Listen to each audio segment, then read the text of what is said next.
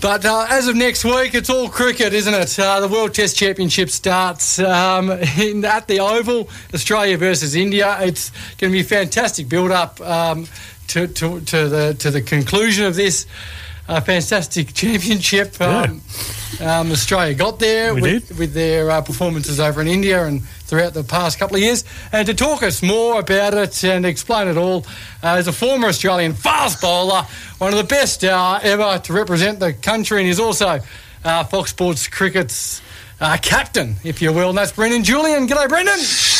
Gee, that is a fantastic intro. I don't know about one of the greats, but I'll take it anyway. Good to talk to you, boys. I was just about to throw in, and a very handsome man. So Jeez, you're going well and truly over the top, but I like it. we want to get you on again. Hey, uh, tell us about uh, next week, mate. It should be a fantastic final against uh, India, and in what was, you know, it's now the fifth test in a row we played against them. Yeah, you're right, boys. It's going to be a good test match. I mean, a, a combination, as you pointed out, as the top two test teams in the last couple of years, which have been played out in India and Australia, no doubt are up the top. Um, but what I think this will be, this will be a great intro into the Ashes series, which starts a week later. So, you know, Australia will be at full strength. Um, not sure what India will throw up, depending on the pitch. I mean, this pitch is going to turn as much as what it does in India, but no doubt um, they're, they're quick bowlers. If Bumrah is back and playing, um, maybe part of it as well. But it's, it's a great introduction for the Aussies to get set for the Ashes. But uh, more importantly, it's an ideal opportunity for guys like Khawaja and Dave Warner and maybe Hazlewood. I'm not sure if he's going to play. He's had that side strain, but certainly I would have thought Scott Boland will come in and play. So it's a good uh, test for those guys. and it's at the Oval. Is that correct? Yep, at the Oval. Is, is that Um, how do you look at that? London, and it should be quick and bouncy um, for the Aussies. Yeah, given that we've got the Ashes like straight after, I assume there's an Ashes at the Oval, an Ashes test. Um, it gives us a bit of a a good start, a good insight. Yeah, it will be. I mean, the first test match is up in Birmingham, the second one's at Lords. But for Australia, there's no lead-up games. and there's no warm-up games for, the, for any of the guys. A lot of them are playing county cricket at the moment. But for the guys that are in the test side that aren't playing county cricket, which will be Hazlewood, um, and then it'll be Mitch Starc, uh, Warner, and Khawaja. Steve Smith's over there playing county cricket as well, so that's good for him. But the guys that aren't playing county cricket, it's the ideal setup. Where, where do you stand on the Dave Warner situation, Brendon? Um, does he does he open uh, for you know obviously the Test Championship, and then do you look at him for the Ashes, or is there a different mix Oh, I, in think, I think he'll open. Uh, there's no doubt he'll open. Um, he, you know, he's in the team. He's in the squad. They're not going to not play him. Um, he, he'll play this Test match against India, and I think he'll play the first two Test matches. That's what they would have penciled have been. If he doesn't perform in, um, you know, those first couple of Test matches, then I think they'll drop him. I, think um, they'll, they'll move on from him. He'll be he'll be under the pump, no doubt. He, they won't have guaranteed him. You know, five Test matches. Um, he, he'll have to perform in the first couple. Was I reckon he'll miss out for the third. Is there just on that? Is there conversation with him around that? Is, is that something that the you think the coaching staff would do, or would, is that a pressure? I'm not in, in the inner sanctum. I'm not speaking to the coach about it, but there's no doubt that they, they he would know that anyway, mate. He, he knows that at that certain age and, and the form that he's been in, it's always going to be on a knife's edge. You know, when you get to 36 years old and um, you, you miss out on a few innings, um, and you know you're not you're not batting as well as you possibly think you are, then you're always going to you're always going to be under the pump. So he'll be well aware of that. He, he knows that if he doesn't perform early in the series, um, that you know I think they'll drop him. And replacement, who, who would we be sort of looking at? Is Harris the man, or Well, I, I suppose the replacements for him will be probably um, Bancroft and Harris. I think I think that will be I think that'll be two of the guys that'll that'll probably come in to replace him. I mean, Bancroft's over there playing at the moment. Uh, Marcus Harris is playing county cricket at the moment, and those are the two guys that they've looked at. So, I, I and they're not going to go Travis Head at the top of the order. Not in England. He's good for India, but I don't think he's going to do it over in England. So that'll be the two guys on standby, I reckon.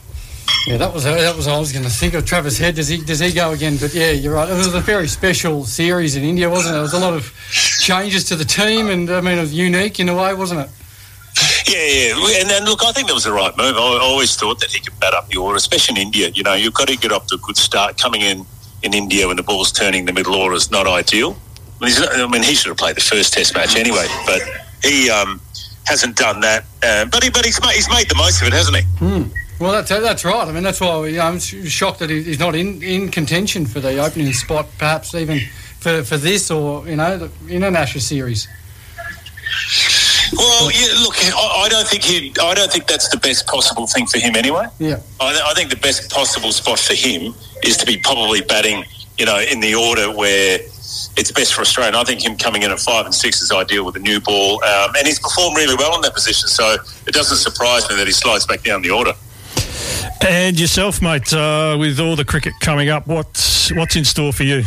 How busy are you going to be, and what are you up to? Oh, look, look, I mean, uh, you know, we're going to do a couple of podcasts leading into the Ashes series. We're going to do one before this first Test match at the Oval. So, you know, there's always a plenty cricket, you know, on the schedule, and then we've got the World Cup in India, the 50 over tournament. So, still plenty going on.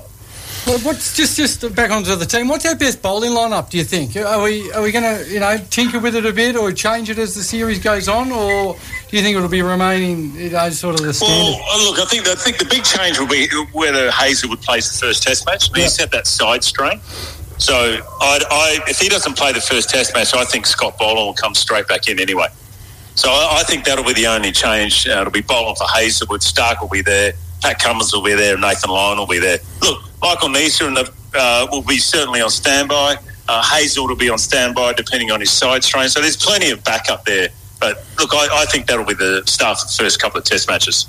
And given the ability to, um, well, given that a lot of players are over there that didn't make the squad, was that would that have made selection a little bit easier? I suppose. With I mean, I think Neser missed out, but obviously they'd have him in the back of their mind for standby. Yeah, and I, think I think it is. I think those guys over there playing county cricket are always on standby anyway. Hmm. I, I think gone are the days where you, you can, if you're not in the squad, you, you think you won't play. So I, I think what will happen is he'll those guys being over there in England will be available for selection, even if they're not on the squad. There's been plenty of players that have walked straight into the side that have been in the squad, so I don't think that'll change much. Yep. Did you, did you catch that hat trick of Michael Neser's um, in the county cricket?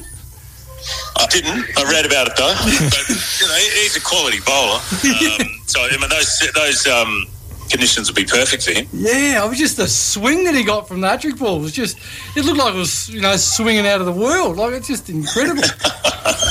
Well, he's got the ability to do that. I, I think the, the, the Duke ball over there in England does swing a lot, so you know that'll put him in contention for selection. And where, where did you enjoy bowling the most? Uh, probably apart from Perth. Well, England's always good, mate. You know, I, I played county cricket at the Oval for Surrey for I had a season there, and I toured there in '93, '97. So it's it's more about the Duke ball swings over there in England, and the pitches are, you know, they're they're a bit more grassier, so the ball shines a lot better. So that's that's always a benefit for a swing bowler, anyway. Very good. And uh, as, as we as we started, so the World Test Championship starts uh, next week at the Oval. Um, just how important is this to win? I mean, does this just categorically put us number one for everything? Then, do you feel?